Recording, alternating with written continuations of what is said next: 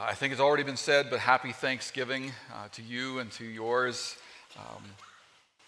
It's nice to take a break from some of the intensity of the work, right? It's been a busy fall for many of us here as a church family. And I say take a break, and my daughter was up till the wee hours getting meal prepared, and maybe you've been in the kitchen and you say, take a break, nothing. This has been a season of significant meal preparation. And then I hope that Monday is a break for you, that you get a chance to kind of, set down. So guys, if you're not the cook, and I realize I'm not trying to be too gender specific here, but if you're not the cook, why don't you do the dishes? Okay? Like that would be... That'd be fair trade. I didn't hear a lot of amens except from female voices. I'm not sure what that's supposed to mean. And I realize, guys, some of you are the chefs, and that's fantastic. And I'm sorry to say, cutting the bird, it does not make you the chef. Like that's, we get the glory, right? Yeah. Oh boy, that's such a great turkey, Terry. Thank you. Yeah, I cut it myself. It was. So we'll chip in, we'll help out. It's been a busy season of work through this fall, and many of you are here for Service Saturdays, helping us get the space ready and what. And I thought, I didn't know Dave was going to put a picture up there, but that's fantastic. But here are a couple of images of some of the guys, some of the people that have been working on this project. Just I'll give them one at a time, if you will. So I could have put like dozens of images up here, from the ground excavation to the pouring of the foundation to here the steel girders that are part of the superstructure of this are going up. We could have kept going for months of people that were involved in working. And Dave showed you the shot of him working on excavation. It was super cool to have one of our elders, actually involved in the constructing of the space. If you go to the next image, here are some of the guys that were involved. Scott's in the middle. He was in site superintendent. He kind of managed everything going on. He was with us a couple of Sundays ago, as was Tim on the left, who's the architect, and Brian on the right, who is the project manager, manages multiple sites and what. So there they are out in the parking lot. We'll go to the next shot. And there's Scott on the left with Mike Kaiser from our church family, who is has been our building chairman. Building committee chairman, and they're awesome. Scott's a bit of a bird whisperer, it would seem. You'll see this next image. That's Scott's hand. I don't know how he did that, and then also take a picture. But we had... Yeah, I mean, it's like, wow, that's impressive. And we had a lots of extra help on the project. You'll see this next one here. So go. That's not the one I want. I want the next one. Give me the next one first. There we go. Yeah. Now somebody will have to tell me, is that a mink or a ferret, or I don't know exactly what that is. A weasel, okay. And he's got a mouse in his mouth. Obviously, there was some cleaning up to be done. Okay. Now to go to my foreman shot. This is the guy who is really in charge of the project. And they were hard at work during the entire construction process. But lots of people involved doing all kinds of great things. We're so grateful for that. And one of the things that we give thanks for, skills, talents, abilities pooled in order to make something like this actually happen. And then, of course, the work isn't done, right? We're still kind of sorting, especially the upstairs rooms. There's, furniture that needs to be gone. We have some, we have some appliances that if I make a real sweet deal for you, so if you're looking for something in Everything Okay, this past Thursday we made a list of what was there that we would be glad to see find a new home, and then there's a few things that we're still looking for to kind of make this new home work. And so anyway, you can check Everything Okay. I'm not trying to turn this into an advertisement deal. But the point would be that there's this moving in process to a new home. And I don't know if your home is like my home, but inevitably there's more stuff than there is space. It's like, how did we accumulate so much stuff? How do I organize all of this stuff? And you move spaces, and sometimes that's a great opportunity then to say, okay, that's enough of that. We need to clear some of this stuff out. We need to... But that's kind of the nature of home, whether it's your home, my home, or whether it's our collective church family home here.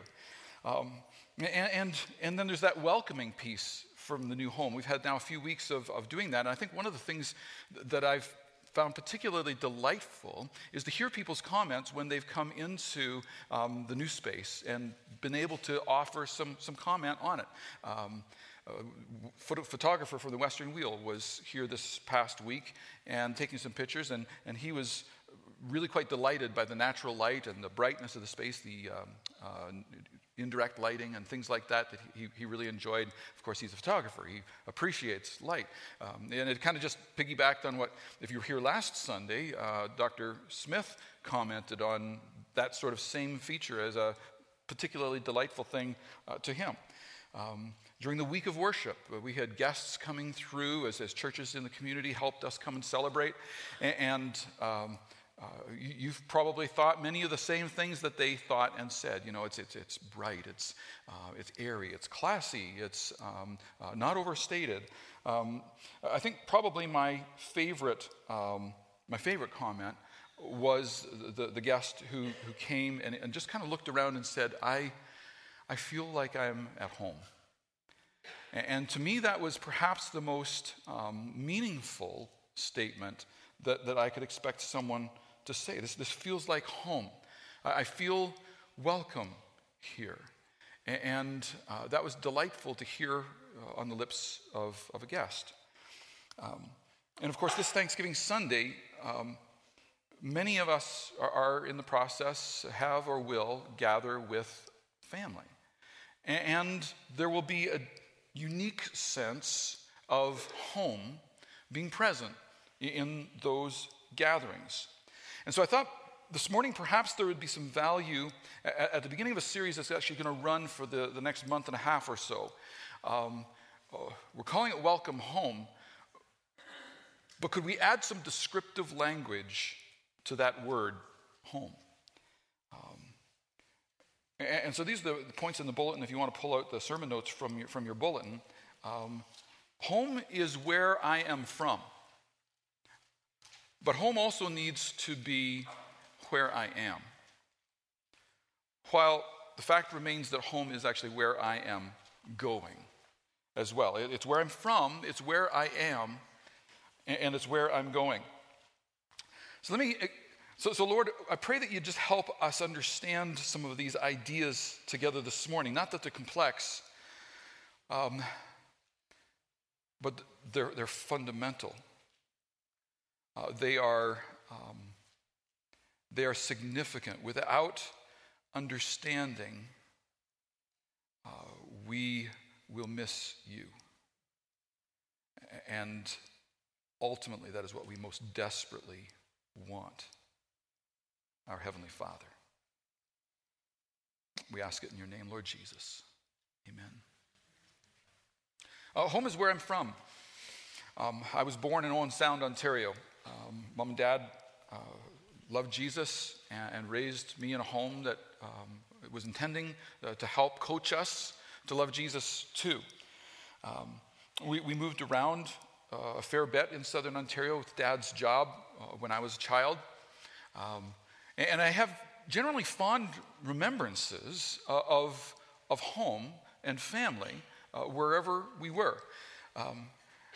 Now there is a funny thing about remembrances. I don't remember a Thanksgiving Sunday where we had this much snow on the ground when I was a kid. Like the winter coming this early. Maybe it's just my memory. Because there, on the other hand, I do clearly remember walking 5 miles to school through 3 feet of snow, uphill both ways. So you know, this remembrance, maybe memory is a faulty thing. I don't know. But home generally had positive attachments to those recollections. I put Anne and Christy on a plane yesterday, and they went home for Thanksgiving. It's the first time Anne's been to her mom's farm for Thanksgiving in 12, 13 years. And so they're spending this weekend with her family. And then I'm flying out with my mom tomorrow. And next Saturday, I get the privilege of conducting my nephew's wedding. And so it's a delightful honor to be involved in their lives in that way. But we talk about, you know, kind of going home to the farm, and her dad's been gone for a decade or so, but her mom continues to manage an active 200-acre farm in Southern Ontario. Home has these special attachments most often because there are these memories that are related to those people whom we know better than anyone else and who have known us. If they don't know us better than anyone else, they've at least known us longer than anyone else. And so home takes on these attachments because it's where I am from. And I say I've had predominantly positive remembrances from that, and I know that's not everyone's story. I know for some of you that those remembrances of home have, in some cases, great sadness attached to them. And we say, well, why should that word be so significant? Like, why should home be so meaningful? Can't I just get along without it? And there's actually a biblical reason why we long for home to be all that we... All that the pictures say it should be. All the romantic comedy movies say that home should be. All the books, the novels, the stories. There's a reason, there's a biblical reason that undergirds why this word is so significant. We were looking at it actually as we were finishing up our season of camping at Edison School. Genesis 1 and 2, we were put in this pristine environment, this incredible home that God created for us. And then comes along Genesis chapter 3 and this tragic account of our eviction from that first home, that pristine world that Father God had made for us, a welcome home, a wonderful home, where a paradise in the care of the Father for us, and then we were sent out. We knew the intimacy of his love and his care and his presence. And then we were separated from it. Now, let me just read a short snippet of a much longer story from Genesis chapter 3, verse 6. The woman was convinced. She saw that the tree was beautiful and its fruit looked delicious, and she wanted the wisdom it would give her, so she took some of the fruit and ate it. And then she gave some to her husband who was with her, and he ate it too. At that moment, their eyes were opened, and they suddenly felt shame. Shame at their nakedness, so they sewed fig leaves together to cover themselves. As a result of sin, our primordial parents, Adam and Eve, were evicted from the garden. Well, we call this the fall, but it wasn't just their fall, it was our fall as well. All of humanity fell with them. Apostle Paul tells us, Romans chapter 5, he says, when Adam sinned, sin entered the world. Adam's sin brought death, so death spread to everyone, for everyone sinned. So we refer to this as original sin. This sin infection has been diagnosed as a terminal condition for every human being. Death came into God's good, pristine world. And this alienation from the Father meant we would never truly be at home again. Or at least not without heroic intervention. And that's when God stepped in. He's been calling us back to himself, calling us home ever since. Come to the Father through the work of the Son, by the power of the Holy Spirit. That's the invitation. So home is where I'm from, but home also needs to be where I am. Anne and I will celebrate our 30th wedding anniversary this coming April. And over the years, we've lived in a number of different homes, a number of different places. And yet everywhere that we have lived has felt like home. We felt like we were at home. Our second apartment, our first one we were only there for a couple of months, but our second apartment was a wonderful home, one that we remember fondly. Walk-out basement, we had a wood-burning stove, in his friend's home. I was studying in those days, burning the midnight oil, put a couple extra logs on the fire, and sit and read into the wee hours of the morning as I was studying. It was home. And then God called me into pastoral ministry, and we moved to Brampton, Ontario. And that move had to find a new place to live. It ended up enabling us to purchase our first home. It was a two-bedroom high-rise condo, a 10th floor, southeast corner of the building, looking out across Pearson International Airport. And then, I loved that. You saw the planes coming in, going out. I loved it. And then in the distance, you could see just a bit of Lake Ontario, kind of down at the waterfront. If you were there at the right time of the year, I think it was CFNY, it might have been CHUM FM, one of the radio stations would simulcast music with Nights of Fire, and fireworks would go off from Ontario Place down on the lake shore, and from the 10th floor you could actually watch the fireworks going off, turn the radio on, and listen to the music, and the timing wasn't perfect, you had a few miles between, but it was super cool. You turn the sofa around and kind of make an evening of it. It was really, really lovely. It was home. It was home. We brought our first baby home, to that space. Catherine was born to us when we were there. Family was expanding, so we contracted to build a semi-detached house on the north end of Brampton, and that's where we brought Daniel home to that space. And then God called us to go to Edmonton, and we were there. That was where we got our first sort of detached house, and Christy was born to us in Edmonton. But home isn't just about the place that you're living. Nor the babies that you brought into that space for the first time. We had this rich and profound sense that every place we were, it was no accident. God had us there for specific purposes. And when the Father calls us to serve Him, He also comes with us. And so the Father was never absent from those spaces. And when we came to Okotoks 8 years ago, this is home.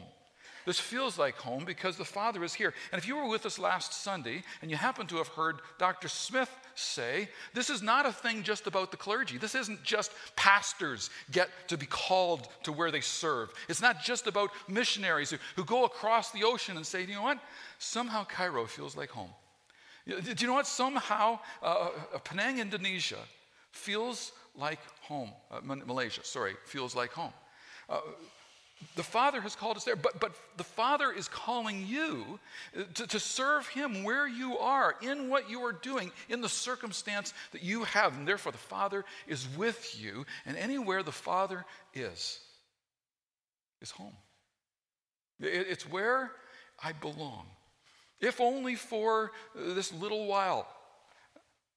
And then He will call me to this next assignment. And He will continue to be with me as home. The challenge is, the problem was that as a result of that eviction from God's presence, eviction from Father God's presence, as Pastor Tim Brazo loves to say, Dad sent us out, had to send us away. We found ourselves wandering, longing for a place to call home. And if we were to do a quick scan of the narrative arc of the Bible, kind of starting at the beginning and going to the end and saying, what's the big story that's going on here? We would observe, Abraham. This is the book of Genesis. Abraham, Isaac, Jacob. We refer to them as the patriarchs of the Hebrew faith. Abraham, Isaac, and Jacob were promised a home. They were promised land. They were promised a place where they could put down roots and where God's purposes could prevail through their lives. But even when that promise was finally fulfilled, like our first parents, every subsequent set of parents struggled with disobedience. Like, given even the most optimal care and love and nurture, and yet disobedience, brokenness, falls. And where sin is present, by its nature, it alienates us from the Father. And so once again, we have this painful sense we are not at home. We're longing for, looking for something. The children, unable to adequately obey. Worse yet, there's this original sin problem that yet is yet to be overcome. And what was going to be necessary was an obedient son who would come with a different pedigree, in order to affect the solution that would allow for us to be restored in relationship to the Father. The writer of the book of Hebrews, Hebrews chapter 5, verse 8, writes the following. He says, even though Jesus was God's son, he learned obedience from the things he suffered. In this way, God qualified him as a perfect high priest, and he became the source of eternal salvation for all those who obey him. That's maybe a dense theological statement. But listen, though Jesus was God among us, God incarnate, we talk about that at Christmas, don't we? God with us, his obedience to the Father was voluntary. It was still necessary for him to walk in obedience to the Father. But through that obedience came a demonstration of who he truly is, who he truly was. And because he obeyed, his identity was revealed. Here's a principle that we begin to understand from that. I am most myself when I walk in obedience with the Father. The perfect Son demonstrated. His identity was fully revealed when he walked in obedience with the Father. It's true of you and I as well. But we are most ourselves. I am at most at home in my skin when I am walking intimately with the Father, when I am walking in agreement with his purposes. Because sin separates me from him, and I'm no longer at home. I mean, sin is such an immense problem. I can only truly walk with the Father through the work of the Son. See, I can't fix this myself. I need the Son, who is the perfect high priest, to mediate between myself and the Father, to make it possible for reconciliation to happen. And he has become the source of eternal salvation for all those who obey him. Eternal salvation, like that is such a huge word. Like eternally saved, rescued from wandering, welcomed home. The Apostle John, he tells us in John chapter 5, the Father judges no one. Instead, he has given the Son absolute authority to judge. So John is recounting the words of Jesus here. The Father judges no one. Instead, he has given the Son absolute authority to judge, so that everyone will honor the Son just as they honor the Father. Anyone who does not honor the Son is certainly not honoring the Father who sent him. I tell you the truth, Jesus says. Those who listen to my message and believe in God who sent me have eternal life. They will never be condemned for their sins, but they have already passed from death into life. Isn't that fantastic?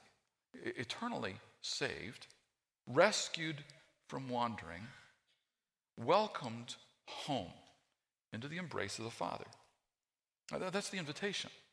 In fact, that's the plea that the Father issues throughout the pages of Scripture. Home is where you are from. We have this memory, this longing for what was supposed to have been.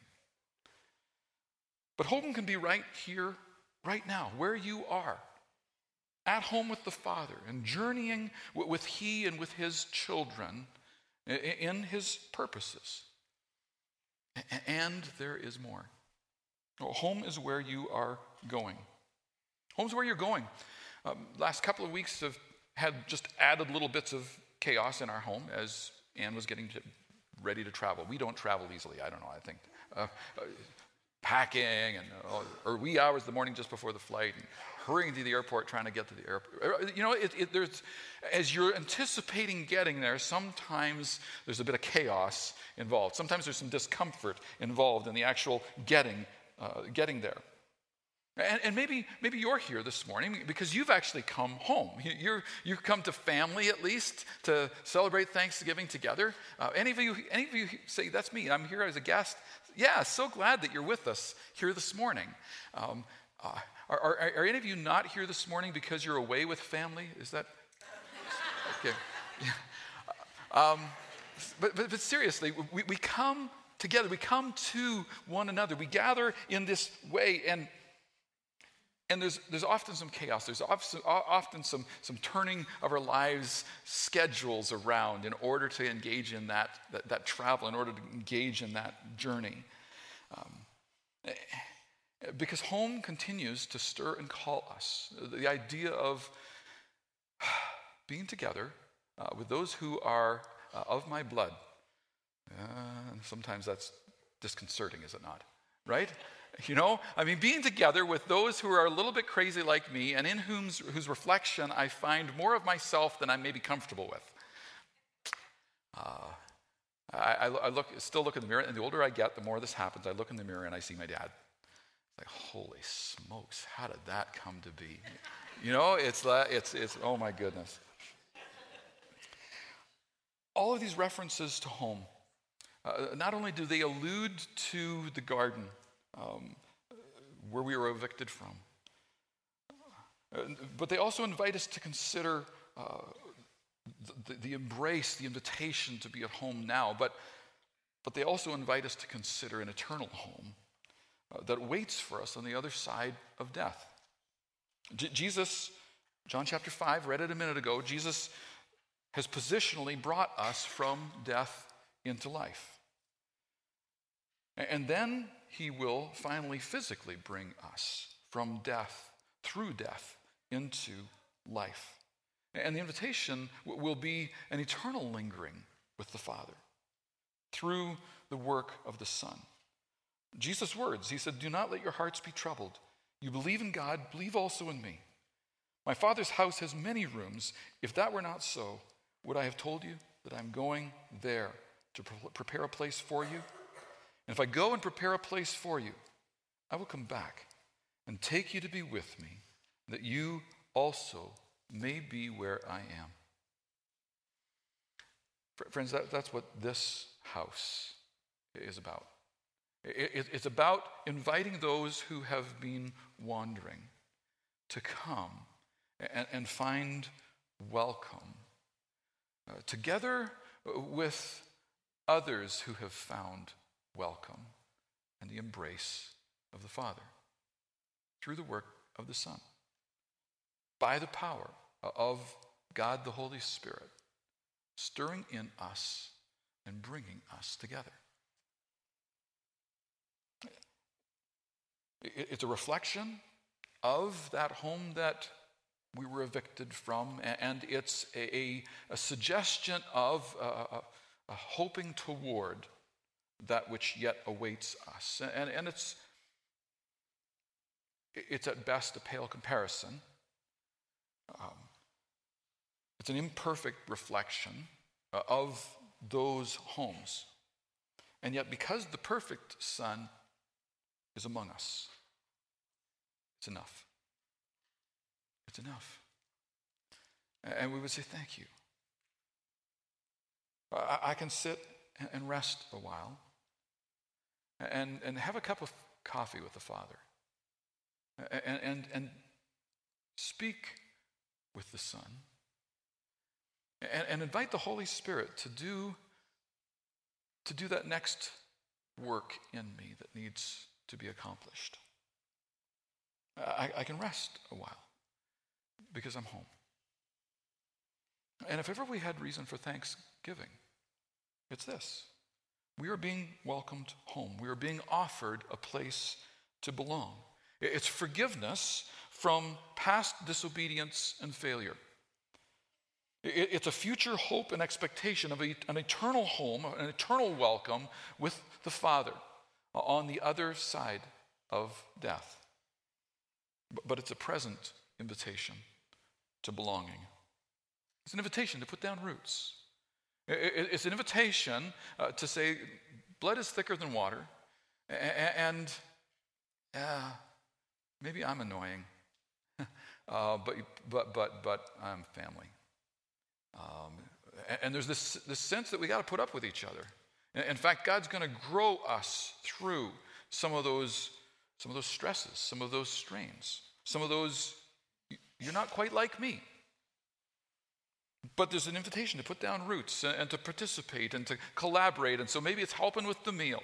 You know, maybe it's cutting the lawn. Maybe it's planting the garden or harvesting the garden. And I'm using these metaphorically. But it's participating. It's getting involved. It's getting engaged. It's caring for those around us and inviting others to come and to join the family too, because there's more space at the table. This is a table that has been prepared by Father God through the work of the perfect Son. And you're invited. You're invited to the table. And Jesus' invitation is to believe him, to believe in him. Jesus' invitation is to listen to his message. His invitation, the invitation is that we would honor the Son. And in honoring the Son, we honor the Father. So I want to invite the worship team to come. They're going to lead us in worship and song and response. I want to invite you to stand with me.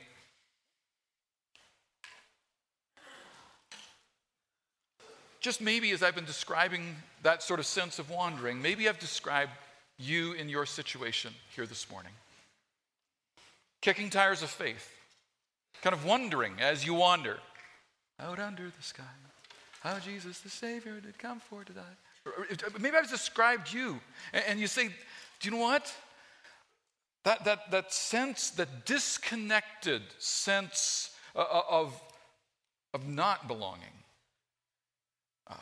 this speaks to me. And rather than just kicking tires of faith, it's time to actually take the invitation of the Father seriously and do something about that. Wandering friend, come home. Join the rest of us wanderers who roam no more. Be restored to the Father through the work of the Son. I'm going to pray, and I'm going to invite you to pray this prayer with me. Let this Thanksgiving be the kind of mark the beginning of your return to the embrace of the Father. And if you're in Christ already, own these words once again. Bow with me if you would, please. And let's pray.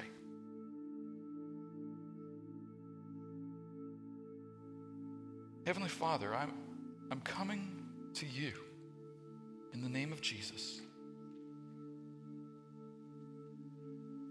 And I'm acknowledging that my sin has separated me from you. And I'm sorry. Please forgive me for that which I have known to be wrong, as well as that which I committed in ignorance. Why don't you just take a moment, do a personal inventory, recount any specific violations that you need to confess to the Father just in this moment.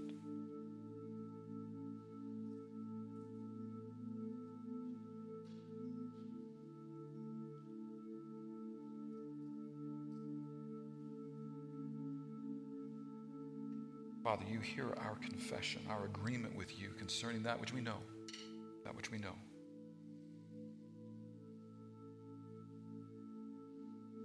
Father, help me to walk in your ways. Holy Spirit, come and fill me. Most High God, teach me to walk in new ways. I come to you in the name of Jesus and receive the forgiveness that he freely offers. And as your child, this morning we say, thank you. Thank you for forgiving me. I thank you for welcoming me home. And I thank you for securing my hope for today, tomorrow, and through eternity. I pray these things in Jesus' name. Amen. Friends, the Apostle John tells us that if we confess our sins, God is faithful and just and will forgive us our sins and cleanse us from all unrighteousness. Cleanse us from all our sin. If you've prayed that prayer in sincerity, you are forgiven. You are forgiven. You are washed clean. And we are invited to walk in new ways with our Father. If ever there was something worth celebrating with a thankful heart, it's got to be that. It's got to be that. Thank you, Lord.